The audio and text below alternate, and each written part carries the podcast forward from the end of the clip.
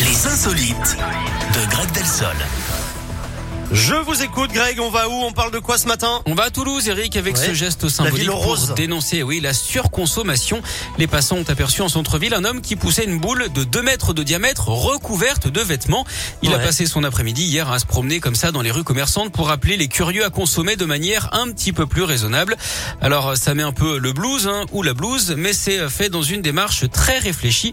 En gros, il faut se serrer la ceinture. La femme à l'idée de cette initiative explique qu'il est très difficile de recycler les vêtements et que l'industrie textile est parmi les plus polluantes de la planète.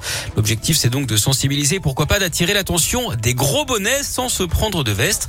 Ils pourraient d'ailleurs récidiver hein, cet hiver avec des manteaux, les fameux traitements au cas par cas. En tout cas, vous savez ce qu'on peut leur dire, hein, Eric ?